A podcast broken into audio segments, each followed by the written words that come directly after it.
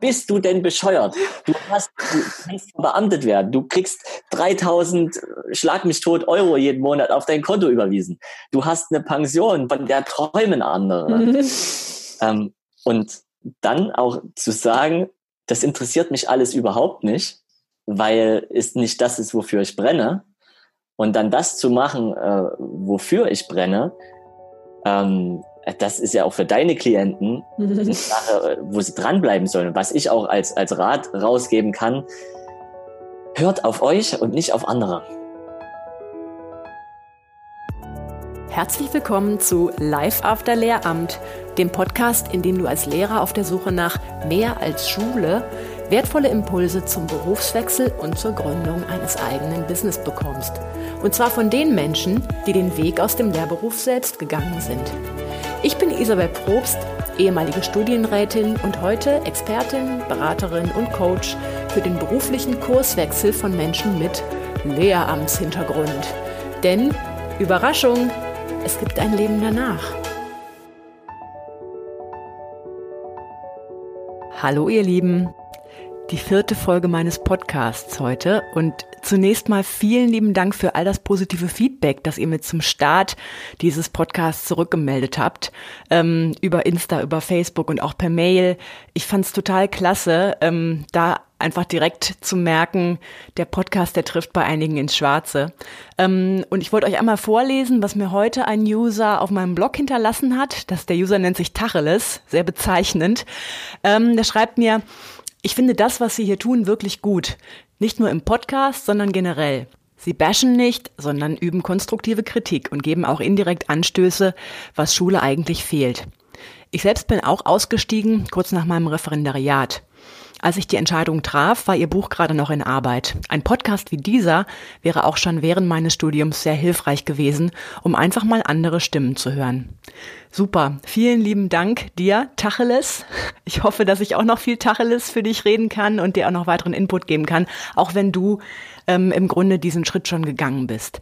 Ähm, ja, das bringt mich jetzt zu meinem zweiten Gast heute.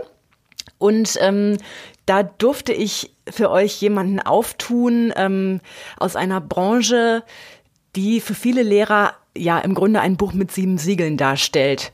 Ähm, Gelegentlich bringt man dieser Branche sogar Misstrauen als Lehrer entgegen. Und zwar spreche ich von der Finanz- und Versicherungsbranche.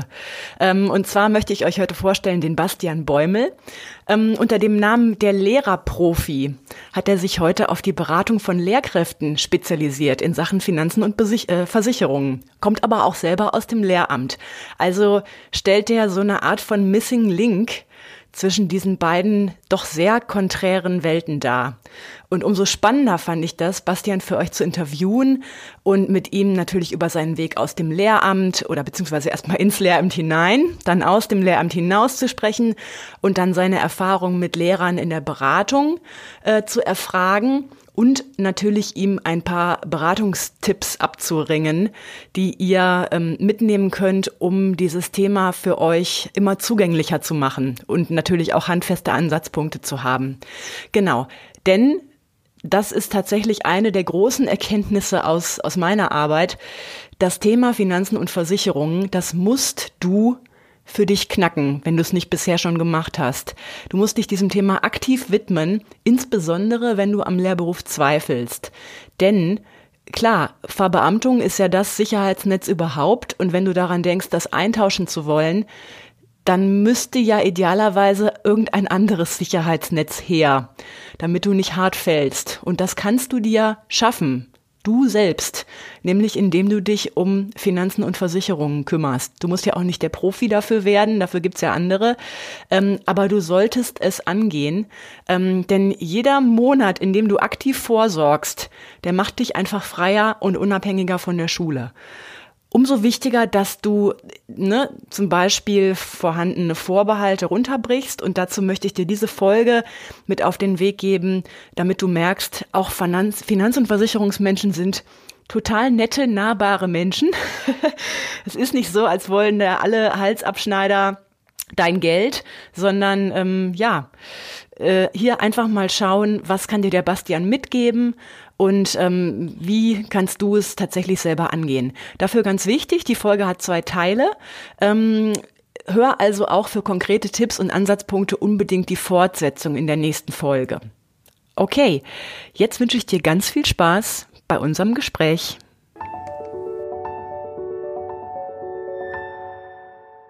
Hi Bastian, schön, dass du dir heute Zeit genommen hast. Hallo, liebe Isabel. Hi, wir sehen uns jetzt gerade über Zoom. Ähm, das heißt, ja, ähm, natürlich bekommt ihr nur den Audiomitschnitt auf die Ohren, aber wir haben das Vergnügen, uns da gleichzeitig auch noch anschauen zu können. Genau, ähm, Bastian, ich bin auf dich gestoßen, ich glaube, auf Instagram. Da bist du so über meine Timeline gehuscht und ich dachte, äh, ich bin dran hängen geblieben. Dachte, der Lehrerprofi, Finanzen, ähm, und dann wurde mir klar, ah, okay, das ist ein Finanz- und Versicherungsberater, der sich an Lehrer wendet. Spannend. Und da habe ich dann mal weitergeschaut.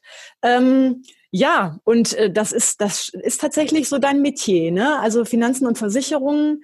Ähm, und du richtest dich ausschließlich an Lehrkräfte. Ist das an, richtig?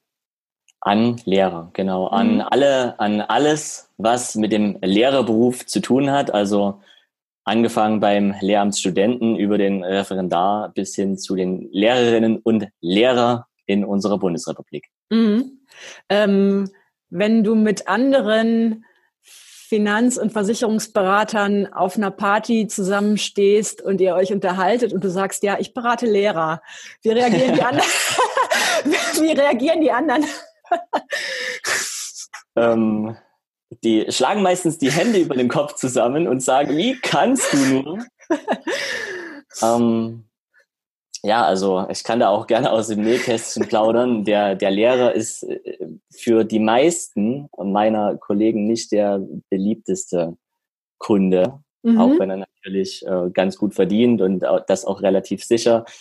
Aber ja, ja, ein Lehrer ist ja doch, hat ja doch gewisse Eigenschaften im, im, im oder meistens gesehen, ja, im Durchschnitt gesehen, ähm, wissen vieles besser, wollen alles genau wissen und damit kommen viele meiner Kollegen scheinbar nicht klar. Mhm. Immer gut schon vorrecherchiert, bevor sie zu dir ins Beratungsgespräch kommen und viele kritische Fragen wahrscheinlich, ne? Ja, wo, wobei das auch mhm. Spaß macht. Also ich habe mhm. heute Morgen erst wieder äh, gelesen einen Artikel, dass so die allgemeine Finanzbildung auch von unseren Schülern ähm, unter Null geht. Mhm. Also da passiert ja auch in der Schule nicht allzu viel, dass da eine Aufklärung passiert. Und ähm, umso lieber ist es mir, wenn wirklich jemand schon mit Vorwissen in eine Beratung auch reinkommt. Mhm. Und ich merke, okay, ähm, der hat sich jetzt schon mal mit dem Thema beschäftigt und ich muss jetzt nicht äh, noch das dritte Mal die Inflation erklären zum Beispiel. Mhm. Also mache ich mhm. natürlich gerne, wenn das äh, gerade jemand nicht auf dem Schirm hat, aber mir ist es immer lieber, wenn jemand sich schon mal informiert hat. Mhm. Mhm. Ähm, deine Positionierung, die kommt ja nicht von ungefähr. Ne? Ich habe ein bisschen über dich recherchiert und ähm, eigentlich ist das ja extrem passgenau zu deiner Vita, denn du hast ja selber, du kommst selber aus dem Lehramt. Erzähl doch mal, was ist da die Verbindung? Ähm, ja, eigentlich hätte ich ja auch äh, Kunde bei dir sein können, fällt mir auf. ja, das so. stimmt. Dafür kommst du zu spät. Du hast es ja schon, du hast ja schon den Bogen in die freie Wirtschaft geschlagen. Genau, mhm. genau. Also äh, ich habe selber Lehramt studiert ähm, für Chemie und Sport. Mhm. So ganz normal das Gymnasiallehramt. Und habe dann aber wirklich schon während des Studiums festgestellt, oh, das macht mir jetzt doch gar nicht so viel Freude, wie ich zu Beginn des Studiums hoch motiviert mhm. ähm, erwartet habe. Mhm. Mhm. Und ähm, ja, ich habe vor meinem Studium den Beruf des Versicherungskaufmanns gelernt. Ähm, wollte dann eigentlich erstmal mit dieser ganzen Branche, also auch nach meiner Ausbildung, gar nichts mehr zu tun haben und ähm, habe mir dann gedacht, ja Mensch, erklären kannst du gut, komplexe Sachverhalte runterbrechen, das funktioniert auch. Also ja, Lehrer, das klingt ganz verlockend. Ja, man schaut sich dann so die Einstiegsgehälter nach dem Studium an und ähm, Verbeamtung potenziell äh, ist auch in Aussicht. Mhm. Das heißt, ich habe selber Lehramt studiert und dann irgendwann gemerkt, der Lehrerberuf ist jetzt nicht das, was ich will. Das heißt, du bist dann gar nicht ins Referendariat gegangen? Genau. Mhm. Okay. Genau. Ja, also eigentlich ja umso besser, wenn du das so früh schon für dich realisiert hast. Ne? Denn viele, ähm, viele Lehrer oder, oder Lehramtsstudenten schieben das erstmal noch so, diese, diese Zweifel erst nochmal so zurück ähm, und sagen sich, ja, was soll ich denn jetzt mit dem ersten Staatsexamen, wenn dann kein zweites noch draufgesetzt ist? Ich trete jetzt natürlich das Ref an. Ähm, und selbst wenn dann die Zweifel kommen, dann wird das natürlich mit Stress noch irgendwie bis zum Ende durchgeschleift. Hauptsache zweites Staatsexamen. Und wenn man das dann schon hat, dann wäre man ja bescheuert, nicht dann auch wirklich anzufangen. Das heißt, man schleppt das eigentlich immer so latent mit und stellt seine Unzufriedenheit in den Hintergrund, bis man dann hinterher ja voll im Beruf ist, möglicherweise auch noch verbeamtet und ähm, das so ein bisschen verschleppt hat. Ähm, und dann ist die Hürde auszusteigen natürlich extrem hoch. Ne? Und wer das, wer das schon früh realisiert und, und den Mut fasst, was anderes zu tun, der hat dann natürlich ähm, das, das ist nicht so dumm. Ne? Was, was hat dir denn so den Ausschlag gegeben, dann tatsächlich ähm, doch wieder von diesem Plan abzuweichen, Lehrer zu werden? Also es war ein Gefühl. Es war das Gefühl, dass ich ähm, in einem Praktikum, in einem Chemiepraktikum abends da saß ähm, und eine Unterrichtsstunde vorbereiten musste und dann gemerkt habe, ah, so richtig Spaß macht mir das jetzt nicht. Und auf der anderen Seite dann ähm, einen Tag später eine Unterrichts äh, nicht eine Unterrichtsstunde, eine, einen Kundentermin vorbereitet habe abends und dann gemerkt habe, oh, ich könnte jetzt hier noch eine Stunde ranhängen und es fühlt sich nicht für mich an wie Arbeit. Mhm. Mhm.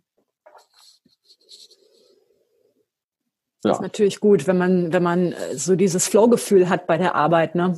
Und ähm, ja, wenn man das natürlich nicht im Lehramt hat, Mm, okay, ähm, das heißt, du hattest Kunden während des Lehramtsstudiums. Hast du immer freiberuflich oder ist das gewerblich? Ich weiß es gar nicht. Hast du auf jeden Fall während des Studiums gearbeitet als, als Berater? Genau, mhm. genau. Also nach meiner Ausbildung habe ich mich dann als Versicherungsmakler, also als unabhängiger Versicherungsmakler selbstständig gemacht, äh, habe mein Gewerbe angemeldet, um dann auch die Kunden, die ich während meiner Ausbildung schon hatte, weiter betreuen zu können. Mhm. Und dann lief das so im ersten Studienjahr eigentlich so nebenbei her. Die haben ihren Service genossen und alles. Ähm, und im Studium unterhält man sich dann ja doch, ja, kommst du direkt von der Schule oder hast du schon mal eine Ausbildung gemacht? Was hast du bisher gemacht? Und dann habe ich so im Laufe des Studiums gemerkt, dass auch meine Kommilitonen mit gewissen Fragen auf mich zukommen. Mhm. Zum Beispiel sollte ich denn jetzt schon eine Berufsunfähigkeitsversicherung mhm. abschließen? Ähm, mein Fahrrad wurde letzte Woche geklaut. Gibt es da nicht irgendeine Versicherung dagegen? Ähm, ich habe jeden Monat, ja, es gibt auch Studenten, die haben tatsächlich mhm. jeden Monat ein bisschen Geld über. Mhm. Ich habe hier, hab hier im Monat. Ich weiß nicht, wohin damit, Bastian. Kann ich dir geben? genau, genau. Und ich habe hier 50, 100 Euro. Ähm, wie, wie kann ich die anlegen oder wie wie mache ich daraus mehr oder was soll ich damit anstellen? Dann habe ich natürlich gesagt, ja, gib sie mir doch einfach. Ja. Äh, das, das, ist tatsächlich schlau. Also ich glaube, ich habe im Studium, ich war, ich hing so komplett am, am Tropf meiner Eltern da noch und habe die Verantwortung dafür überhaupt nicht selbst übernommen, sondern das war, hat alles Papa für mich gemacht. Und ich glaube, erst so mit dem Eintritt wirklich in die, in die Verbeamtung hatte ich das Gefühl, so jetzt, jetzt bist du ja groß, äh, jetzt muss ich mich, glaube ich, da selbst drum kümmern. Und ähm, ja, habe das dann so in so einem äh, fast schon symbolischen Akt meinem Vater deklariert, dass ich mich da jetzt selber drum kümmern will und bin damit dann bei einer einer großen Versicherung aufgeschlagen, bei der ich ja dann auch schon privat versichert war, ähm, als Kranken, krankenversichert und ähm, habe mir dann rückblickend da so einiges andrehen lassen, ja, wo ich mir heute an den Kopf fasse, ähm, weil das für mich doch sehr den Eindruck machte, der wollte mir jetzt einfach ähm, dies noch verkaufen und jenes noch verkaufen und ob das jetzt zu mir passte oder nicht. Äh, und hier noch Rürup und da noch Riester.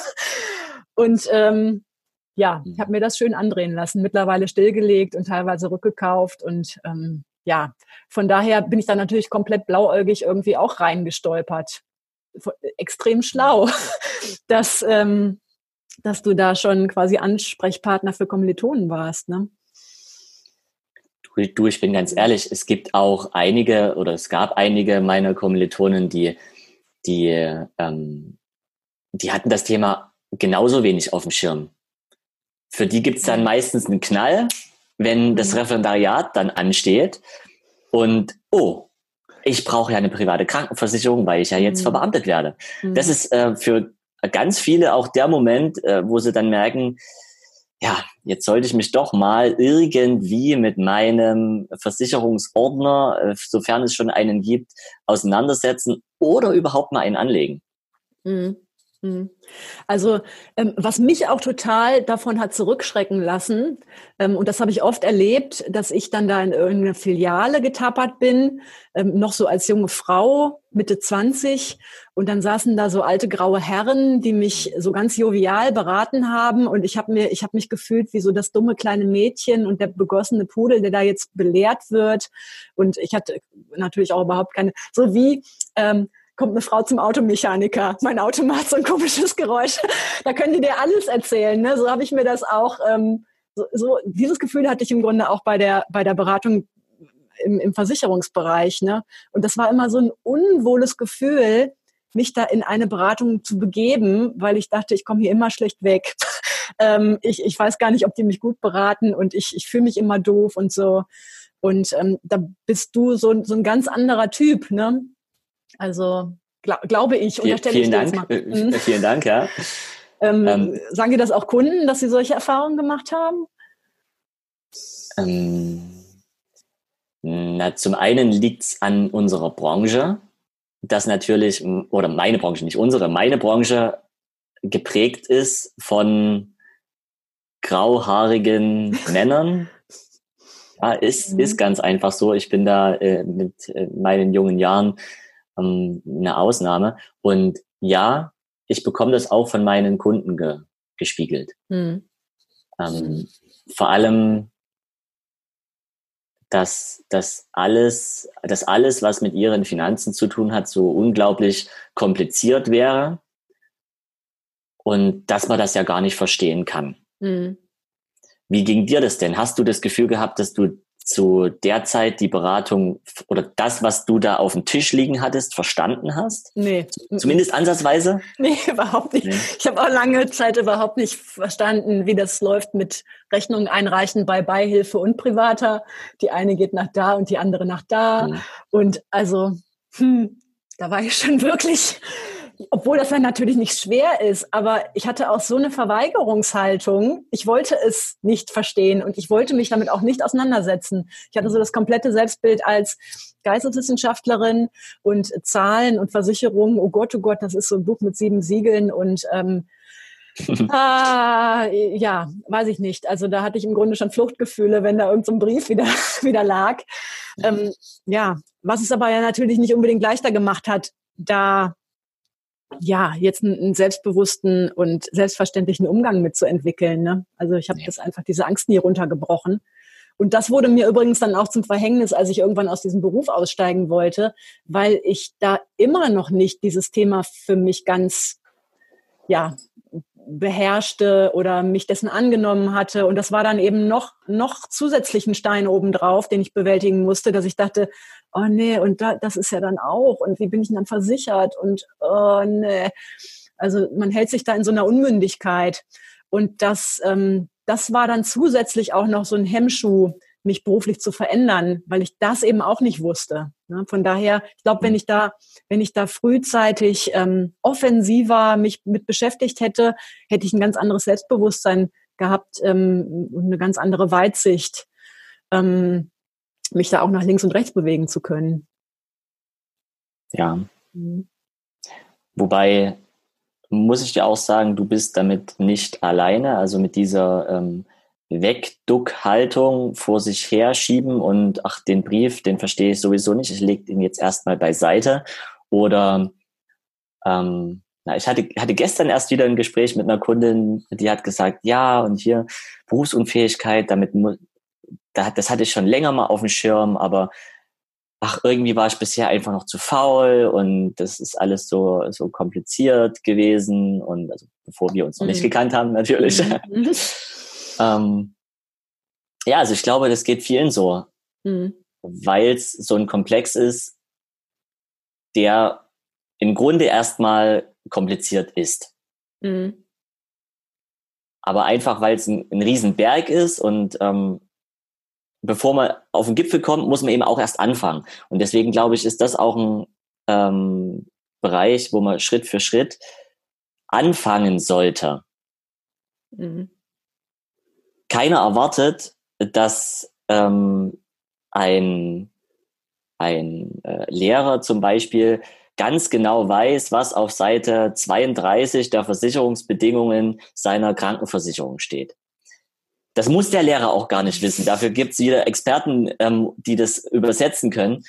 Aber zumindest so ähm, die Motivation und ja, die Bereitschaft, für sich selber auch was Gutes zu tun, für sich selber und seine eigenen Finanzen, sein eigenes Geld, für das man hart arbeiten geht, sich mal hinzusetzen und sich damit zumindest zu beschäftigen. Hm. Hm. Also ich habe so die Vermutung, zumindest auch so angeknüpft an mich selbst, ähm, dass die Verbeamtung einen dazu verleitet, sich dahingehend auch ein bisschen auszuruhen. Weil man denkt, ja, ich meine, Verbeamtung, da bin ich ja jetzt eigentlich auch schon sicher. Da muss ich mir ja jetzt nicht groß Gedanken machen über meinen Lebensabend. Da habe ich ja im Grunde schon ja, äh, also da habe ich ja schon ganz toll vorgesorgt und äh, klar, ich kann jetzt vielleicht noch irgendwie eine private Rente mir ansparen und so, aber das vertage ich jetzt mal. Also ich glaube, das ist jetzt nicht so dringend. Mhm. Ähm, klar, also gut, eine private Haftpflicht hat man dann natürlich und krankenversichert ist man sowieso, aber alles andere. Puh, ja, ich habe auch mal gehört, man sollte eine Schlüsselversicherung haben als Lehrer. Ja, okay, ähm, puh, ich bin ja im Verband, ich glaube, da bin ich mitversichert. Hm, ja, also ich glaube, dass dieses, dass dieses Verbeamtungsding einen da auch ähm, zur Passivität verlockt in der Hinsicht. Ähm, was sind denn so die Themen, wo du bei Lehrern immer wieder Beratungsbedarf feststellst? Also was sind so die, die Must-Haves und die Themen, die immer wieder auftauchen, wo man auch echt Beratung braucht? Mhm. Also das eine große Thema habe ich äh, gerade schon genannt, das ist die Krankenversicherung und zwar immer zu den Zeiten, wo dort eine Beschäftigung notwendig wird. Also zum Beginn Referendariat und dann auch nochmal, wenn es dann vom Referendariat in, ähm, in, die, in die Lehrerstelle geht. Ähm, wo dann einfach die Frage kommt, ja, was ist denn jetzt überhaupt das System der privaten Krankenversicherung? Ich war bisher bei der Barmer versichert, gesetzlich, und wenn ich zum Arzt gegangen bin, dann habe ich dort meine Chipkarte hingelegt und fertig. Mhm. Was da im Hintergrund passiert, keine Ahnung, habe ich mich noch nie damit beschäftigt. Ähm, und dann natürlich auch, ähm, mein machen wir uns nichts vor, das ist ein Vertrag, der kostet 200, 300 Euro im Monat. Und dann sollten diese 200, 300 Euro natürlich auch gut investiert sein. Und da kommt oft, oft die Frage, na, was sind denn jetzt eigentlich für Leistungen versichert und welcher, welcher Tarif passt denn zu mir am besten? Also am, am Ende soll doch jeder selber bitte entscheiden, welche Leistungen er gerne haben möchte oder sie gerne haben möchte. Und dann geht eben die Wahl zu einem, zu einem Premium-Tarif, der dann meinetwegen 300 Euro kostet, oder es gibt eben einen Tarif, der trotzdem gut ist und meinetwegen mhm. 250 Euro kostet. Mhm. Ähm, das funktioniert natürlich nur, wenn äh, der Vermittler, der Berater dann auch die Auswahl hat. Mhm. Und ähm, dann soll es doch bitte genau dorthin gehen, was der Kunde will. Genau. Nicht, was genau. der Vermittler da. Äh, also das ist tatsächlich ein Stichwort. Hält. Denn äh, ich bin damals im Grunde abgefischt worden von einer großen äh, privaten Versicherung. Ähm, ich glaube, also die haben ja auch echt ihre Methoden. Ne? Ich glaube, es war bei der bei der vorläufigen äh, Vereidigung oder so, ne, bei so, bei so Referendarsveranstaltungen stehen die dann draußen mit ihren Tischen oder ich glaube, ich glaube, es war sogar so, dass sie sich teilweise die Listen besorgt haben. Wer ist da jetzt gerade anwesend oder das hing außen, draußen dran und die haben das abfotografiert und haben die Leute dann wirklich ak aktiv akquiriert Und ich bin dann halt zu einer dieser großen Versicherer äh, gegangen. Mhm. Und da war dann auch gar nicht mehr so die Bandbreite von, welchen Tarif willst du denn, sondern da gab es dann halt X oder Y. Und ich wusste sowieso nicht, was gut ist und habe mich dann für eins von beiden entschieden. Ähm, da, da ja, war ich halt direkt dann bei, bei Versicherer so und so mit dem Standardtarif. Mhm. Da kam ich gar nicht drauf zu überlegen, welche, äh, ja, gibt es da vielleicht andere Kranken, Krankenversicherungen, die gut, die besser gewesen wären oder hm. Ja, heute hänge ich drin. Ne? Also jetzt bin ich mittlerweile ausgestiegen, ähm, bin, bin Freiberuflerin und deswegen natürlich vollumfänglich privat versicherungspflichtig. Heute denke ich, scheiße, hättest du dich mal freiwillig gesetzlich versichern lassen? Hm, auf die Idee war ich gar nicht gekommen. Ähm, und ich bin natürlich nach wie vor bei dem Versicherer, wo ich ursprünglich war, denn ähm, klar, man ist zwischendurch mal Krankenakte wächst an und so. Und wenn ich da jetzt komplett rausgewechselt wäre, dann äh, hätte ich ja komplett neu Gesundheitsfragen beantworten müssen, wäre sofort extrem hoch eingruppiert worden. Das heißt, ich, ich hm. laufe jetzt bei denen so weiter mit, ne? Auf vollem Tarif. Am Ende ist es, ein, ist es der längste Vertrag deines Lebens, mhm. den du mit deiner Krankenversicherung abschließt. Und du merkst mhm. es gerade am eigenen Leibe. Ähm, weil sobald irgendeine Vorerkrankung drin ist, äh, bekommst du natürlich bei einer anderen Gesellschaft, äh, kommst du nicht mehr rein. Mhm. Du hast das gerade sehr schön, sehr schön beschrieben. Und am Ende wird der, behältst du den Vertrag wahrscheinlich bis ans Sterbebett um es mal auf den Punkt zu bringen. ja, es sei denn, ich werde irgendwann nochmal sozialversicherungspflichtig tätig und genau. dann könnte, ich glaube, da ist ja die Schallgrenze 55, ne, wo ich noch aus der privaten rauskäme durch einen sozialversicherungspflichtigen Angestelltenvertrag, ne? Genau, also wenn du dich jetzt anstellen lassen würdest zum Beispiel und unter 60.000 Euro im Jahr verdienst mhm. mit dieser Anstellung, dann äh, würdest du wieder sozialversicherungspflichtig werden und in die gesetzliche Kasse zurückkommen. Mhm. Mhm. Ja, das weiß man alles vorher so nicht. Nein. Von daher, liebe Hörer, habt das auf dem Schirm. Das war noch längst nicht alles. Unser Gespräch geht noch weiter und ich habe es auf zwei Folgen aufgeteilt. In Teil 2 meines Gesprächs mit Bastian Bäumel kannst du konkrete Tipps mitnehmen, wo du genau ansetzen kannst und solltest, um deine Finanzen endlich anzugehen. Also schalte direkt ein. Weiter geht's in Teil 2.